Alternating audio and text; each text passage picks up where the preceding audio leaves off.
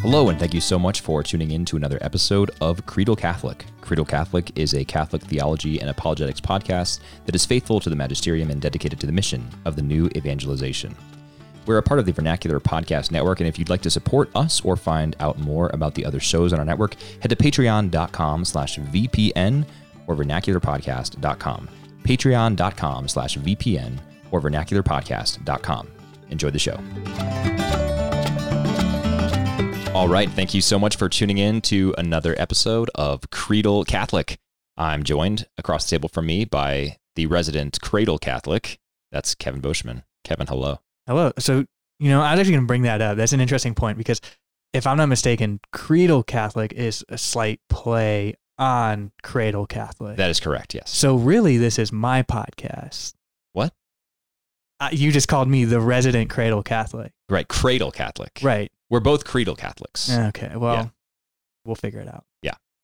Well, hello. Welcome back to Oh, Creedal thank you. Yes, thank you. We uh, we're going to talk today about this article in First Things, and the article is called "How Catholicism Made Me Protestant." No, I'm just Oh. kidding. It's not that article. this is that is an article in the October issue of 2000 or the October issue of First Things. We're not totally sure how that article got in there. right. You Um, think, uh, uh, you know, it's it's an it's a periodical of pretty high, uh, rigorous theological quality, and it's just such a strange opinion piece to have leading. Um, just 'cause we talked about it a little bit, but it's it doesn't really read much like an actual theological argument. It's or not one It's kind of like a a memorial to one's sort of faith journey self exploration. self exploration. I think Yeah. you know we talked about it a little bit, but it comes across and and maybe it's it's a little bit harsh to judge it this way, but uh, just because of you know there's probably a word count and it only had so much time, so you can't really recount all the nuances. But it reads a lot like a listing of I read this and I read this and I read this and these things started to contradict each other and uh, rather than kind of being able to think through it all myself, I just Right. kind of Yeah, because there are contradictions among the fathers. The only thing I can do is throw up my hands and be a Protestant. Yeah, it was an interesting And then the end of it I thought was interesting too because he basically came back to falling on Luther's erroneous interpretation of how the church teaches justification Mhm. and decided that was why he was going to be Protestant. right, so pretty conclusive. it's pretty clear this person doesn't understand. I, I wish him all the best, and I say this in all charity, and I hope he, I hope he comes into the church eventually. But it's pretty clear he doesn't understand the soteriology at work in the church's teaching. Right, and I'm not too familiar with the with the author and spyline on C a camel camel. Um, and I, you're a little bit familiar with the the the periodical that he edits, though, right? Yes, this I am. uh, Davenant Press. Yeah. Um, and what's what's the background of that? So the Davenant Institute is run by a guy named Bradford Littlejohn, who is a well-intentioned man by all external accounts. I don't know him personally. I know people who do know him personally. I've heard that he's nice and charitable, and I think that most of his writing comes across that way. But the Davenant Institute does a lot of work trying to trying to prevent people from becoming Catholic, Mm. and uh, they, they say they describe it as ressourcement for the Protestant tradition. So they do dig historically deep into at least as far back as the Reformers, and they they do look at the writings of the Church Fathers a little bit, but it's really a lot of the Reformers with a special emphasis on Richard Hooker and uh, Peter Martyr Vermigli and John Calvin, especially Vermigli and Hooker. And so Brad Littlejohn and Chris Castaldo and this guy Onsi Kamel, I'm not sure if I'm pronouncing that correctly. They do a lot of writing on why they're not Catholic and why no one should be Catholic and why Protestants are right. So it's, I mean, it's not surprising that he would write this piece about how Catholicism may be Protestant, but I think throughout he makes a few elementary mistakes in reaching the conclusions that he does. And like I said, I wish him well, and hopefully he'll find his way back to the church at some point.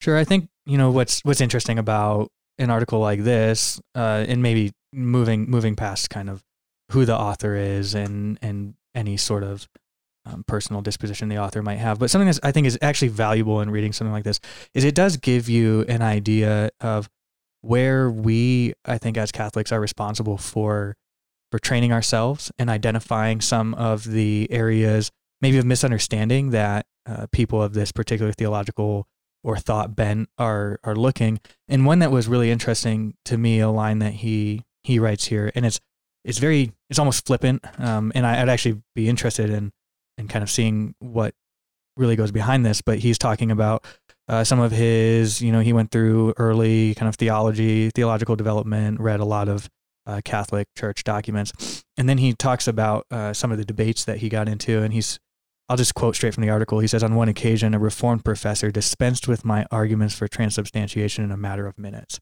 Yeah, And what? I found that really interesting. that was because, very interesting. You know, we talked a couple episodes ago and and uh, our episode about the the real presence about some of the very strong arguments for transubstantiation, and it makes me wonder, you know, what what's behind that sentence? Which arguments uh, is he specifically talking about? It'd be interesting to know, but you know, even if we never get to that answer, I think it really illustrates the importance of understanding uh, for us the the the grounding, the theological grounding of these uh, different doctrines of the faith, and it, it provides us with the ammunition then when we encounter an article like this to be able to uh, read it with maybe some some more dispassionate uh, kind of a lens, and and to be able to uh, find areas where we can, if you if you start to have a reaction to certain lines in this uh, article, maybe it helps you identify some deficiencies in your own understanding of the faith in areas where. Uh, rather than running away from the faith, maybe you can run towards it and identify ways to uh, strengthen your understanding of the doctrine of the church. Well said. All right, today we're going to first of all try to keep this a little bit shorter. Kevin, before we were recording, was telling me that I was uh, what were your words? Extraordinarily long-winded at times. No, never, never. I think that's what you said. I'm sorry. I just get so excited about this stuff. But we're going to try to do 30 to 45 minutes. And our topic today is from the October issue of First Things, and it's a long article by George Weigel. Now, George Weigel, if you've probably heard of him if you're listening to this podcast, but he is a Catholic writer. He's written a lot of great things, several gigantic books, including the, uh, I would say, probably the best biography of John Paul II. And he is or was a close friend of the uh, the former pontiff, Pope Saint John Paul II. So he has a very interesting perspective on what he writes about here. And the title of this piece is The Catholic Moment. And the subtitle or the, the description is George Weigel puts today's crisis in historical context, pointing a way forward. And let me just read you the lead of this piece, and then that'll, I think, open it up for discussion here. Weigel says the current crisis in the global church is not the worst crisis in Catholic history, but it is bad enough. Nor is it confined to the scandals of clerical sexual abuse and malfeasant church leadership, though those scandals crystallize its meaning and implications. Today's crisis must be properly located in its distinct historical context, not to excuse, minimize, or mitigate, but in order to understand and know how to respond. Today's crisis is best understood and the remedies for it best conceived in light of the great ecclesiastical drama of the past 250 years, the drama of Catholicism and modernity. So right there he's setting up the the key to understanding the current crisis in the church as this drama between Catholicism and modernity. So Kevin, what what what does he mean by this? What crisis in the church? I thought that as soon as I became Catholic, all of my greatest fears were assuaged and everything was perfect and Is that- is we that- all know that you didn't think Is- that not true? oh man. So really, I think that you know the crisis that he is specifically talking about. He talks uh, a little bit about some of the uh, scandals of clerical sexual abuse, but really what he's focusing on is uh, what Pope Saint John Paul II and what Benedict the Sixteenth really brought out in their uh, pontificates about the. Uh, gosh, what's the what's what, what did they call it? The tyranny of relativism yes. right? So that's really when we talk about modernity and specifical, specifically this kind of theological or philosophical modernity, we're talking about uh, the triumph to some degree of what we would term as science, material science, and empirical study over the uh, liberal arts, philosophy, theology, and how that has some very serious consequences for our worldview and had some very serious consequences for the way the church developed, I think, especially when you look at some of, uh, as George Weigel talks about, and we'll get into, uh, kind of from you know the 19th century through, especially the middle to late middle portions of the the 20th century, is what he's really getting after. Yeah, so we'll talk about all those all those five acts as George Weigel puts it, but just Very to, Shakespearean, right? Indeed, act- yeah. the the drama between Catholicism and modernity. Um, Before we dive into all those acts, though, just to make the crisis a little more concrete, he talks about the sexual abuse scandals and he talks about clericalism, but for him, it's not an issue of clericalism. It's not an issue of homosexuality infiltrating the church. Those things uh, can play a part, Mhm. but for him, it's about fidelity. right. And because it's about fidelity, that's what is wrapped up in this whole tyranny of relativism idea. So for him, it's about the uh, what has been in the past several dramas or several acts of this drama. It's it's been about a give and take between Catholicism and modernity, or a or an inability to adequately engage modernity on the part of the church. So it's a crisis of fidelity. And so you uh, you mentioned the sexual abuse stuff. That's what he writes about. He also talks about um, just how the church has, in some cases, uh, lost her way. Now, obviously, he's not saying that the magisterium has lost her way. It's not that the church's claims to authority are uh, are fully moot. But there are certainly bishops who are going astray, or who are at the at the very best, uh, you know, leading leading ambiguously and not being good and faithful pastors. So, I mean, this is actually a very pertinent discussion for today as we talk about this on October 7th, because just yesterday, the Amazon Synod kicked off. Mhm. And there are a lot of things that are going to be discussed at the Amazon Synod that have pretty big implications for the wider church.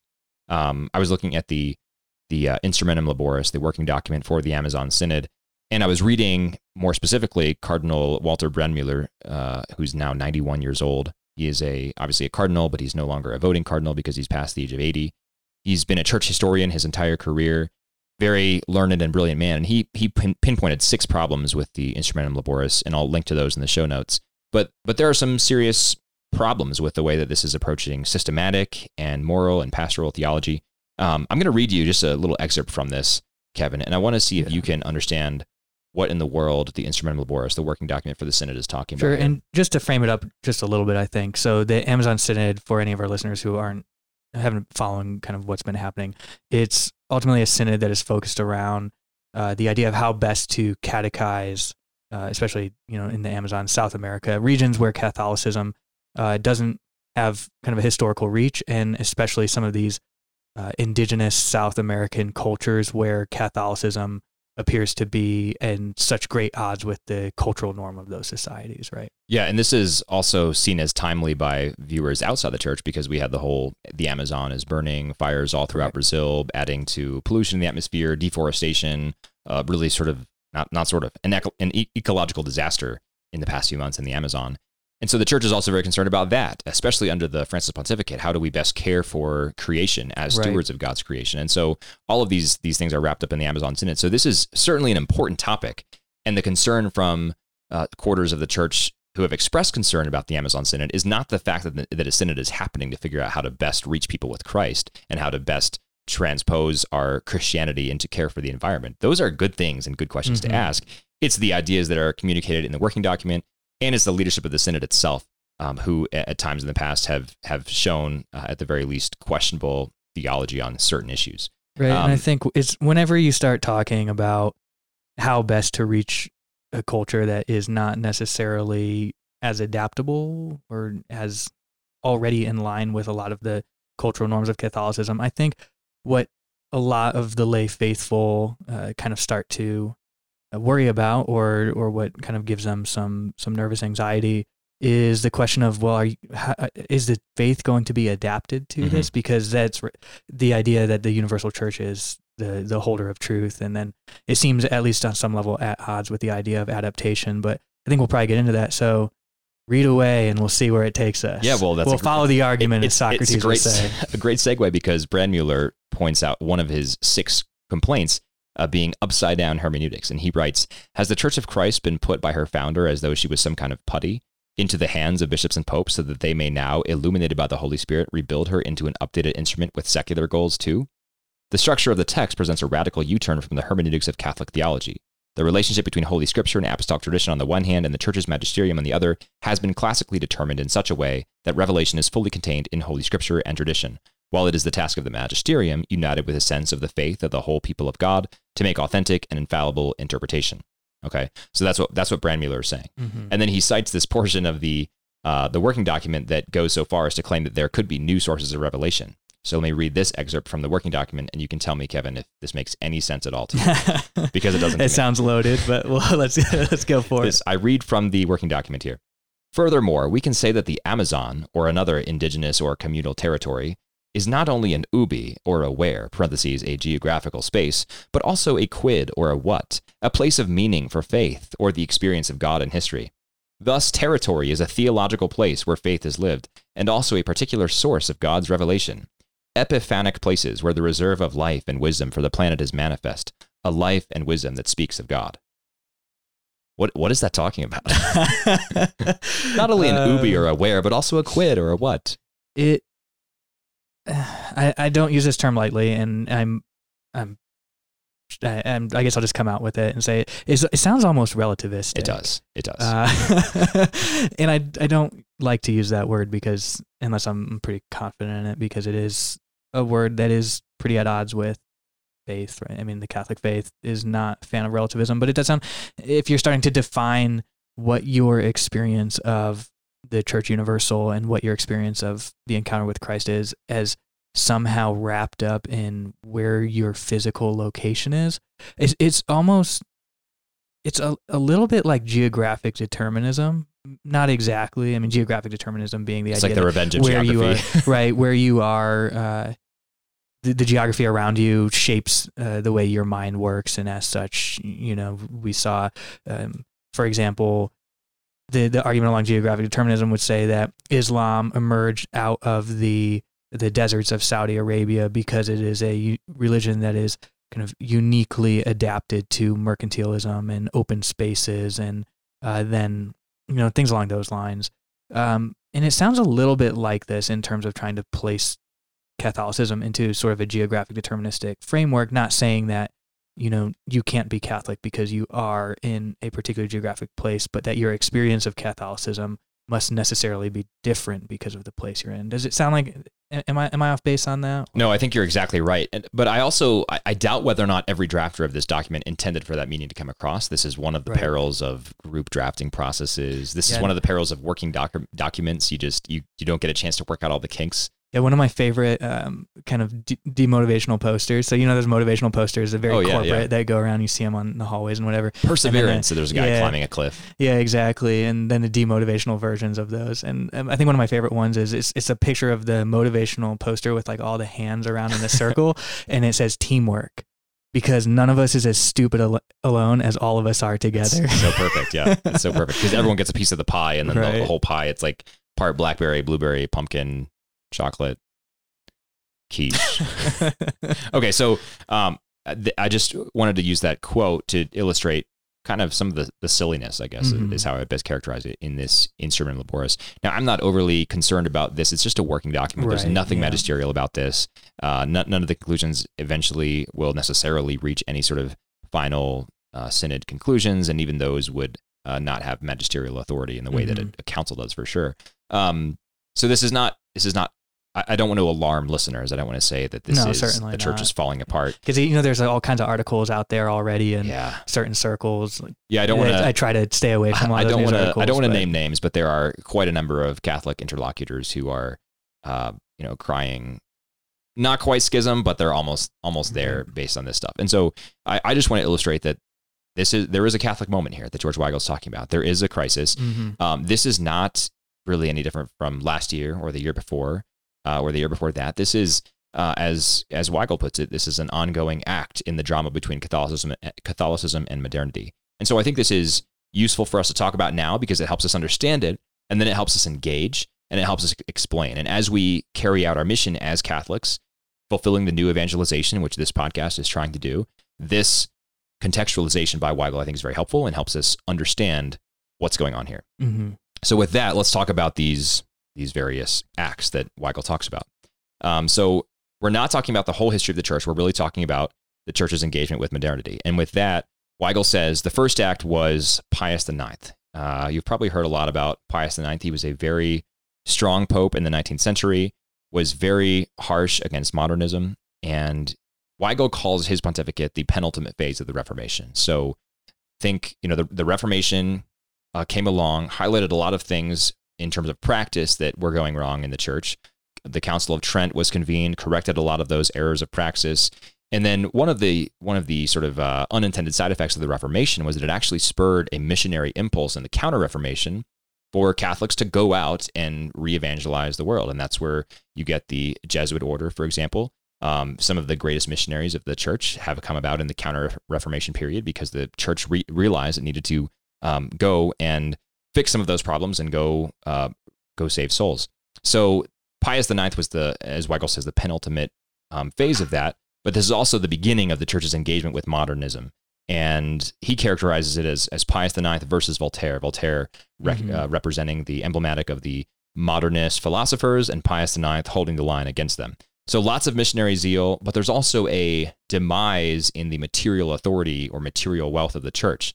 Um, bear in mind at this time, uh, Pius IX had the papal states, and this was basically where the Pope was his own sovereign over uh, much of what is now modern day Italy. It's no longer that way. It really shouldn't be that way, but that's what it, that's what was happening in the 19th century. So the papal states go away, and then um, Act Two begins with the election of Leo the Thirteenth. Leo the Thirteenth is expected to be kind of a maintenance pope. He's an elderly guy when he's elected. I think Weigel says he was going to be an elderly placeholder. But Leo the Thirteenth had other ideas, and he goes on this tear and writes encyclical after encyclical. I'm not sure about this, but I, he's at least one of the most prolific popes ever in terms of number of encyclicals, and he might be number one. So he's written a lot. Mm-hmm. Uh, he started to shape the church's nascent Catholic social teaching in response to modernity.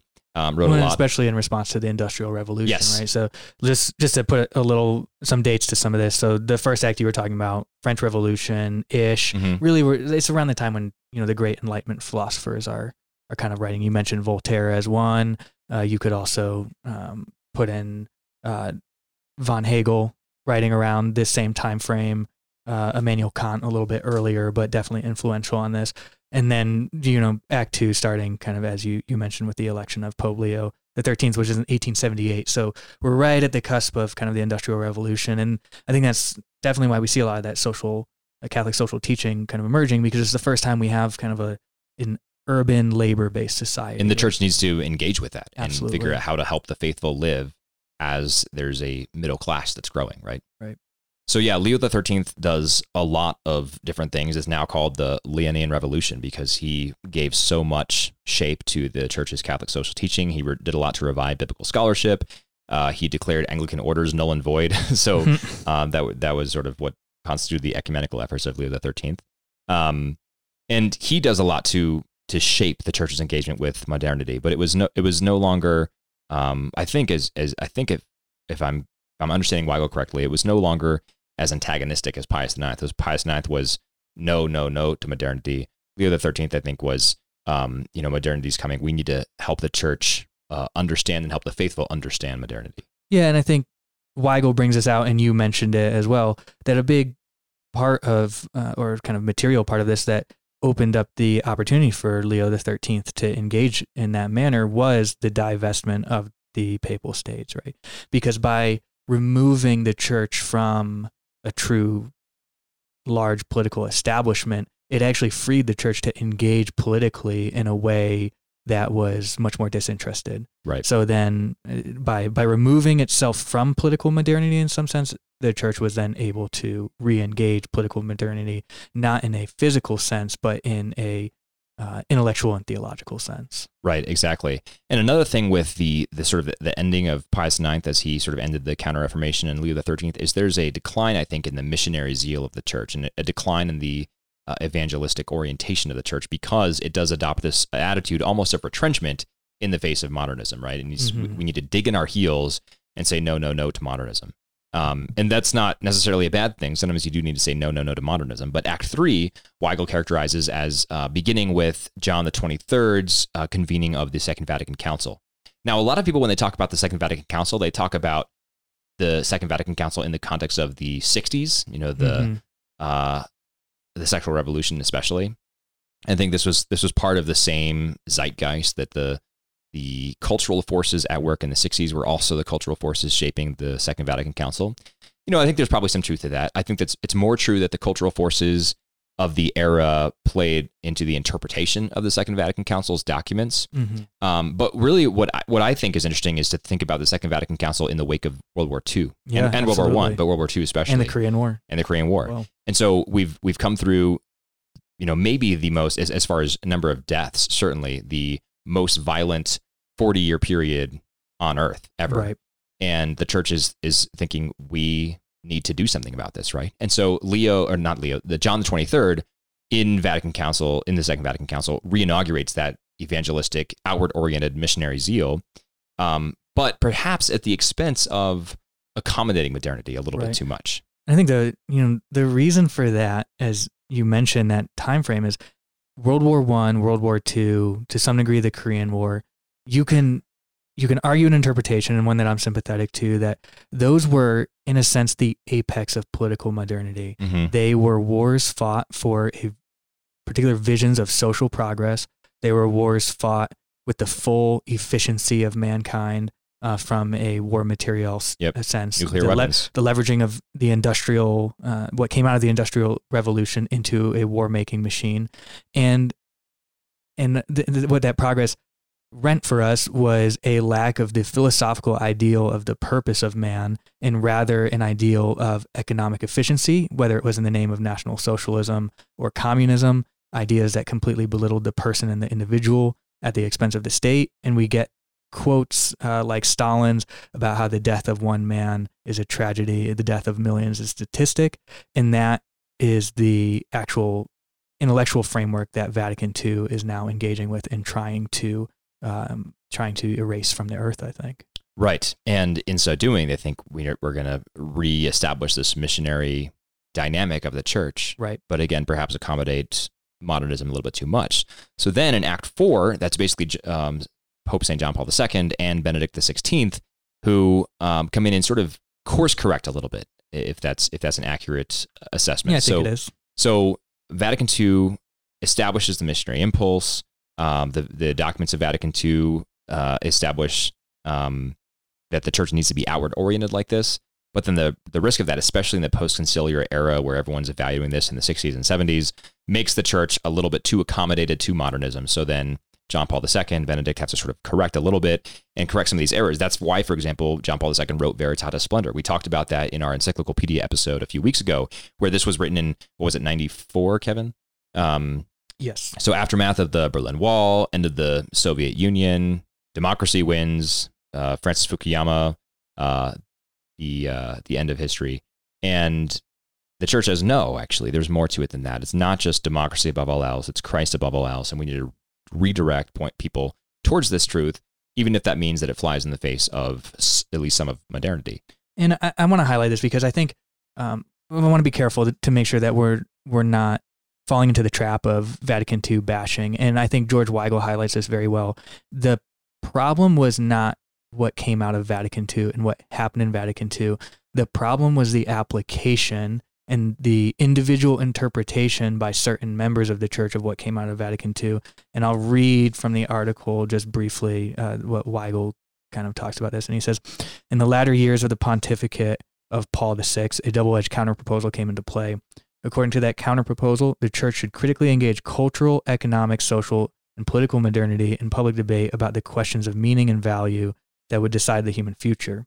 It should do so in two ways through evangelism, which responded to modernity's quest for meaning, and on the basis of its social doctrine, which might provide a more secure foundation for modernity's aspirations to liberty, equality, prosperity, and solidarity. And I think what happened after Vatican II with some of the misplaced application was on that social doctrine side. yeah, absolutely. Right? That's a good clarification to make. We are not Vatican II bashing because Vatican II is authoritative and it is church teaching, and those documents are dogmatic. So we're not bashing it at all. But what we can criticize, I think, is the way in which those documents are subsequently interpreted by uh, by lay Catholics and by clerics, right? Um, and that can have unintended side effects, especially if you're interpreting them in in accordance with the spirit of the age, right? And Well, and especially if you're interpreting them without having read them, which is often the case. That's also very true. um, yeah, go ahead and read the Vatican II documents before you claim to uh, be acting in accordance with Vatican II when you are, uh, you know, making liturgical revisions, for example. and you're gonna have a great time reading them. They're they're beautiful. They are. They really are. They really are. Um, okay, so Act Four, Benedict XVI, Pope Saint John Paul II, and then Weigel says we're now in Act Five, and I, I don't know I don't know if I missed it, Kevin, but I didn't find a specific point at which we transitioned from Act Four to Act Five.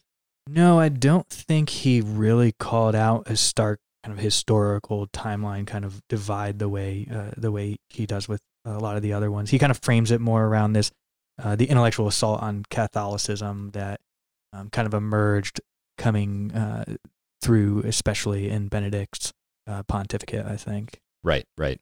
So clearly, the Francis pontificate is in Act 5. He says it's the one in which we're living today. And he also includes in Act 5 the sex abuse crisis, started in 2002 in Boston when the, uh, the Boston, Boston Globe reporters uncovered sexual abuse in the Archdiocese of Boston.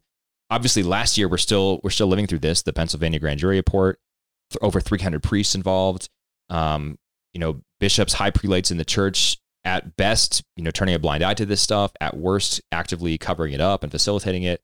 So these things have really, really marred the church's image. And I, Weigel said, it is difficult to imagine a more severe counter witness to the truth of Christ than the abuse of innocent young people by those claiming to speak in Christ's name.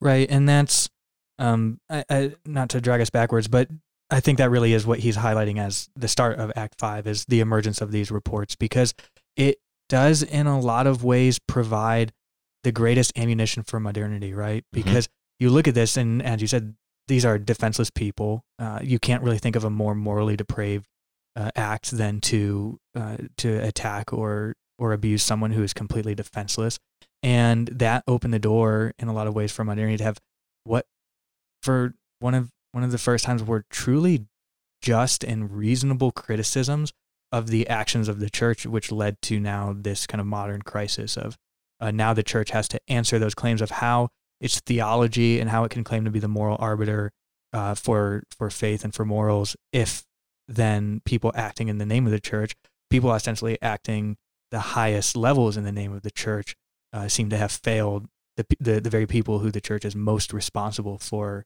uh, for protecting. Yeah, it's been absolutely devastating. I mean, yeah. two quick anecdotes here. Bishop Barron did a Reddit Ask Me Anything at the end of September, and uh, I just popped on there briefly while he was in the middle of it. And at the time, at least, I don't know how it ended up at, by the when it was all said and done. But at the time, one of the most upvoted comments was one where uh, one where the commentator basically said, you know, why should we listen to you when you're a bunch of child abusers? Mm-hmm. Um, and second, someone close to me who's a Protestant recently said that he would rather be atheist than Catholic because Catholics are a bunch of sexual abusers. So uh, this has really, really damaged the church's witness. And I think it's really impossible to overstate exactly how much it's damaged the church's witness.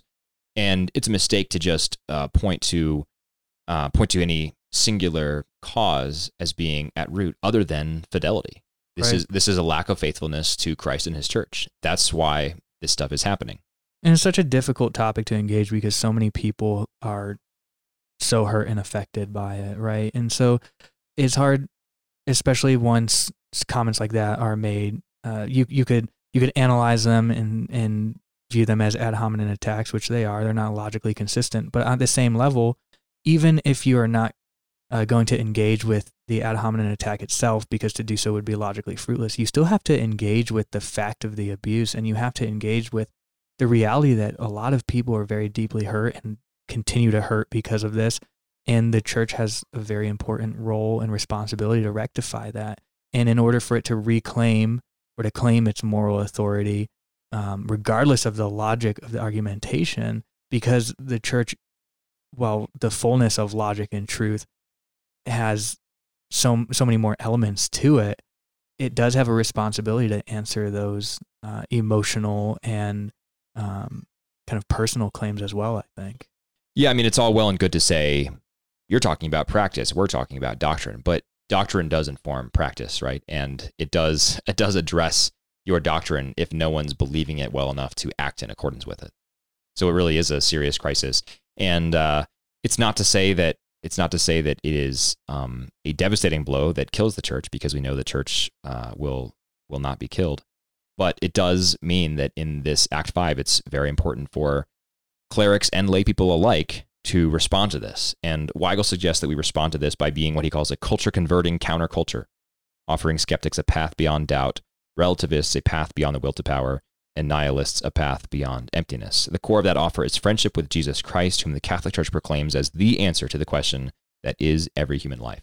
And then he lists these five truths that the church also proposes in answer to modernity. So, so the church does not condemn everything in modernity, but the church offers useful correctives to the many of the ideas behind modernity. so that it can, in his words, put it on firmer foundations. But actually, real quick, before we talk about those five truths, I want to mention Weigel draws comparisons to potentially the church being devastated by lawsuits and bankrupted to Nebuchadnezzar's destruction of Solomon's temple in the Old Testament. And I thought that was a really interesting analogy. Be oftentimes we fear, you know, what if the church is sued? What if the church loses all her money? Well, that's not necessarily a bad thing, right? God can act mm-hmm. in those things, and God might need to act by by making a smaller, purer, more bankrupt church, smaller, purer, and physically poorer. bankrupt, physically yes. uh, bankrupt, but morally rich. yes, yes, definitely. Uh, so, so that I think was an interesting comparison to an Old Testament, an Old Testament illustration. But what are these five truths, Kevin, that the church proposes to modernity? Right. So the first one is that every human being has inherent dignity and value, and I think that's a good one because you're not going to see that in an argu- in most arguments empirical arguments of modernity, right? And he highlighted a couple of things like the will to power. There's no inherent dignity in a human being when you are operating in a Nietzschean framework of will to power. Right. It's all about how does the superior individual uh, manage to use and acquire power and then use it to satisfy uh, his or her own personal desires. But this idea, every human ha- every human being has inherent dignity and value, of course, deriving from uh, the dignity that Christ gives them simply by being a, um, person in his creation and uh, one of his chosen ones. And uh, the another part where there is every human being. So yes. this is not uh, this is not simply for the able, but also for the disabled. Not simply for the uh, middle-aged and young men and women, but also for the infants and the child in utero and the person at the end of their life who has lost most of their mental faculties. Right. Every and, human being the criminal, the murder. Yeah, exactly. Yeah, every human you don't you don't forfeit your uh, your dignity. Your dignity because yeah. of what you have done. It's something that's been gifted to you. Uh, second is the reflection on this dignity discloses moral obligations. So I think what uh, what Weigel's getting at there, what the church is getting at with that, is that the fact that you have dignity obligates you to comport your life in a certain moral manner. Yes, and the fact that other people have dignity requires that as well. And so this is because con- other people have dignity, we can't go rob or right. kill them. And this is in contrast in a lot of ways to the modern language of rights. So rights, the concept of rights as they are manifest in modern society are something that grew out of the Enlightenment. And the, th- the rights are good. I would say that I think there are there are certain rights that uh, certainly provide very good things, and the Catholic Church supports especially human rights. But the problem with our modern language of rights is that it oftentimes precludes duty, right? Because it becomes the um, it becomes an argument rather than about what is morally good or morally right. It's about what do you have a right to. It's I'm going to do this, or I think free speech is a good example. And a lot of times we come to this argumentation of uh, just because you have the right to say something doesn't make it right to say it. Right. And that implies a sort of obligation. So, uh, in this way, the church sets itself up in contrast on some level to the modern language of rights and the moral relativism that sometimes comes out of the language of rights, I think. Yeah, it's a great example because in the free speech paradigm, for example, the, the whole reason we have free speech is that so people can be empowered to say the good. But that principle of free speech gets corrupted when people say horrible things under the protective banner of free speech. Instead, if we if we talk about an obligation to speak the good, then we have a, an entire different paradigm for understanding how we say what we say and when we say it. Mm-hmm. So I think you're absolutely right. It does it the the language of duties entails much more about our common understanding of our humanity and the inherent value and dignity of people than does simply a language of rights. And I recommend the work of legal philosopher and Catholic Mary Ann Glendon uh, on this. Mm, yeah, she, very she's, good. she's written a lot on on rights versus duties. So that brings us to number three, uh, the third truth, which is the human person has a moral nature. So I think uh, we talked about this at some length in our uh, conversation on Veritatis Splendor and what that moral nature uh, as a human being uh, kind of implies. But um, I don't, I don't know. Did you want to talk more about that, or? Well, I, I think it's fairly self-explanatory, but Mhm. but we have we have desires that are not simply met most easily by feeding ourselves and living in nice houses Right. and having nice things. Um, that speaks to the moral aspect of our humanity. Um, we have desires that are not merely carnal. Uh, we're not mere animals. We're between beasts and God, as the ethicist Gilbert Meilaender says. And so this entails more for our self understanding and our understanding of each other. Exactly. Eh, So that brings us to number four, which I think when when I read this one, it's going to uh, at first sound pretty obvious, but it forces an examination that I think is difficult at times, and it's the good life is not measured primarily in financial terms. Yeah. Very good. Very good point. Right. Because that flies in the face of modern modernity. economics. Yeah, exactly. it flies right in the face of Karl Marx. And you know, people look and I, one of the interesting things about Karl Marx, right, the philosopher of communism, especially in the dialectic, uh, material dialectic, uh, is a lot of people dismiss him as being completely irrelevant to our current state of affairs because, especially capitalism, you know, people look and say, oh, well, capitalism is trying, so communism is irrelevant. But Karl Marx said a lot more uh, than than just about communism. He was the philosopher who I think best identified the fundamental economic nature of our modern society. Mhm. And it's interesting because for a society, especially the Western society that rejects him, we're still so steeped in the idea Marxism, yeah. we are. I mean, the idea again that I mean, how much time do people talk about, um, you know, the job they have, and immediately people you start judging and thinking, well, how much money do they make? Or we talk about keeping up with, you know, your neighbors and Mhm. they get a new car, and even though, you know, people will will speak of the platitudes of, um, you know, you're not defined, your worth is not defined by what you have, or I people talk about I'd rather have, you know, memories and material objects, and I think it really, I I, I can- say this certainly for myself is this very simple statement forces a very serious self reflection because even if you truly believe in your heart that your worth is not defined by your material value, this our our culture and our society is so steeped in that that it can be hard to pull yourself away from it. I, I think, and and it's an act. It takes a conscious act of will to truly divorce yourself from that idea.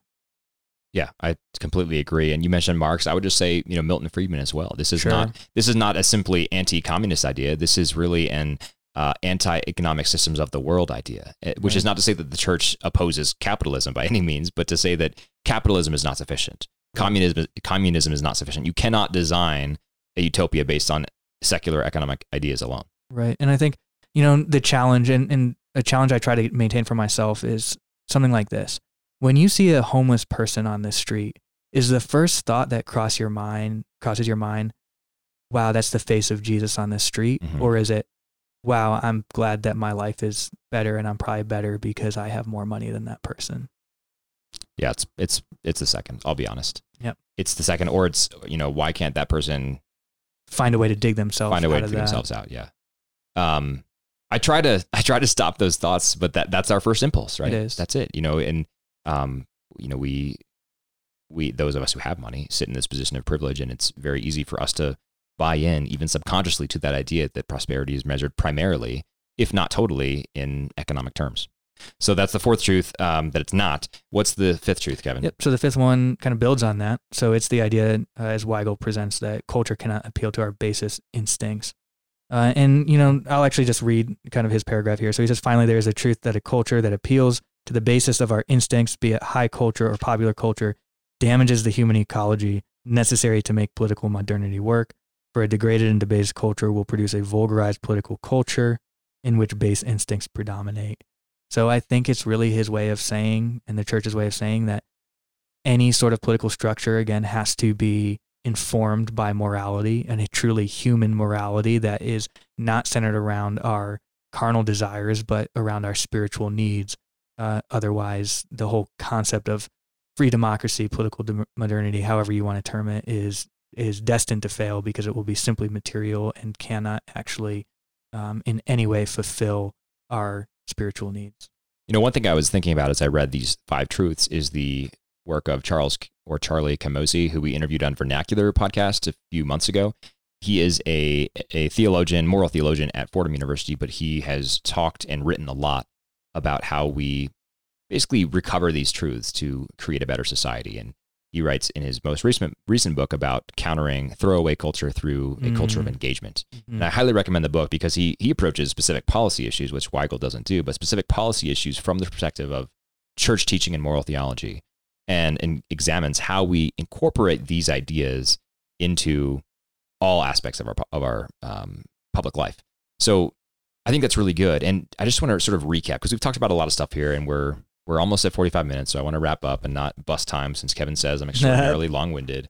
Well, and because our readers certainly, you know, they can access this article. So go on First Yes. Things; it's on there. Uh, if you have already been on First Things a couple times and read some articles, you might hit the paywall because you might have read all your free articles for the month or however long it is. But um, you know, if you haven't, then uh, you'll probably put a link in the show notes, right? Yes, I will for sure. Perfect. Yeah, I highly recommend you read it. If you have hit your paywall, maybe it's time to it's time to pay go ahead and subscribe. because you're obviously getting something good out of Get it. that subscription to First Things. Um, okay, so let's recap this a little bit, Kevin. The church is in crisis. This is not the first time the church has been in crisis. This is not the worst crisis the church has ever, has ever faced, but it is still a crisis indeed. If we're going to understand the makings of this crisis and we're going to understand how the church will emerge from this crisis, we have to understand the conditions and the process that led to this crisis. To do that, Weigel uses a five act framework. He says Act One is basically from the French Revolution through the death of Pius IX. This is the penultimate phase of the Counter Reformation. After that, uh, Leo XIII is elected. He is thought to be uh, an elderly placeholder, but decides instead to go on a tear and start revitalizing Catholic social teaching, Catholic social doctrine, writing a lot about economics, helping the faithful engage with the ideas of the Industrial Revolution. Um, and then in the 20th century, we get World War One and World War Two, and the church, um, you know, weathers that, but a lot of her faithful are killed. Um, she is in the world at a time when six million Jews are killed in the Holocaust. Uh, this is a very, very difficult time to be be alive. I think you know to Mm. be a human being. This is a very difficult thing. Um, John the Twenty Third inaugurates Act Three with the Second Vatican Council. This sort of re-energizes the church's missionary zeal, and he says we're going to go and engage modernity fully so that we can convert modernity. Um, the, his opening address was called "The Joy uh, Mother Church Rejoices." Mhm. And his idea was we have this, you know, pearl of great price. We're going to go share it with the world. Unfortunately, as wonderful as as Vatican II was, the post conciliar, that is the post council era of the 60s and 70s and 80s, and really just the super, modernity saturated era, interpreted those documents, and many people in the church interpreted those documents in the wrong light. And that led to a, a sort of um, not a retrenchment with modernity, but but a, an accommodation of modernity. So the church accommodates modernity too much. There's intellectual duplicity among the, the faithful, both lay and clerics, and this leads you know this directly produces the conditions that lead to our current crisis of fidelity, where um, you know cardinals, prelates, bishops, clerics are disbelieving church teaching, publicly proclaiming things against church teaching, um, sexually abusing young people and children. This is the crisis of fidelity that's gotten us to here. And so the the sort of corrective was under Pope St. John Paul II and Benedict, and they tried to remind the faithful of the truths of the church, even despite this, or even in the midst of this engagement. And now we're in Act Five, and this is um, perhaps the ultimate act in this engagement with modernity. But but Weigel's arguing that the church's mission now is to incorporate those five truths and to remind modernity and modern people what the human being is all about and how we can best conceptualize and think of and encounter and engage the human being to set our project of modernity on firmer foundations for the future. Did I capture that well, Kevin? I think that's a great summary. Thank you so much for listening to Creedal Catholic. We'll be back again soon with another topic. If you have suggestions for topics, things you want us to talk about, please do reach out. Creedal Catholic at vernacularpodcast.com. We were just talking last night. We have some exciting guests coming on, and we're developing a guest potential guest list of some people to ask about coming on Creedal Catholic. So if you have an, an idea for one of those persons, perhaps we could also reach out to them and get them on the show. So Creedal Catholic at vernacularpodcast.com. You can also find us at vernacularpod at what's your is it KM Boscheman KM Boschman. at KM Boscheman on Twitter and facebook.com slash vernacular podcast or Instagram at vernacular pod. All right. For Creedal Catholic, I'm Zach. I'm Kevin. Peace. God, God bless you.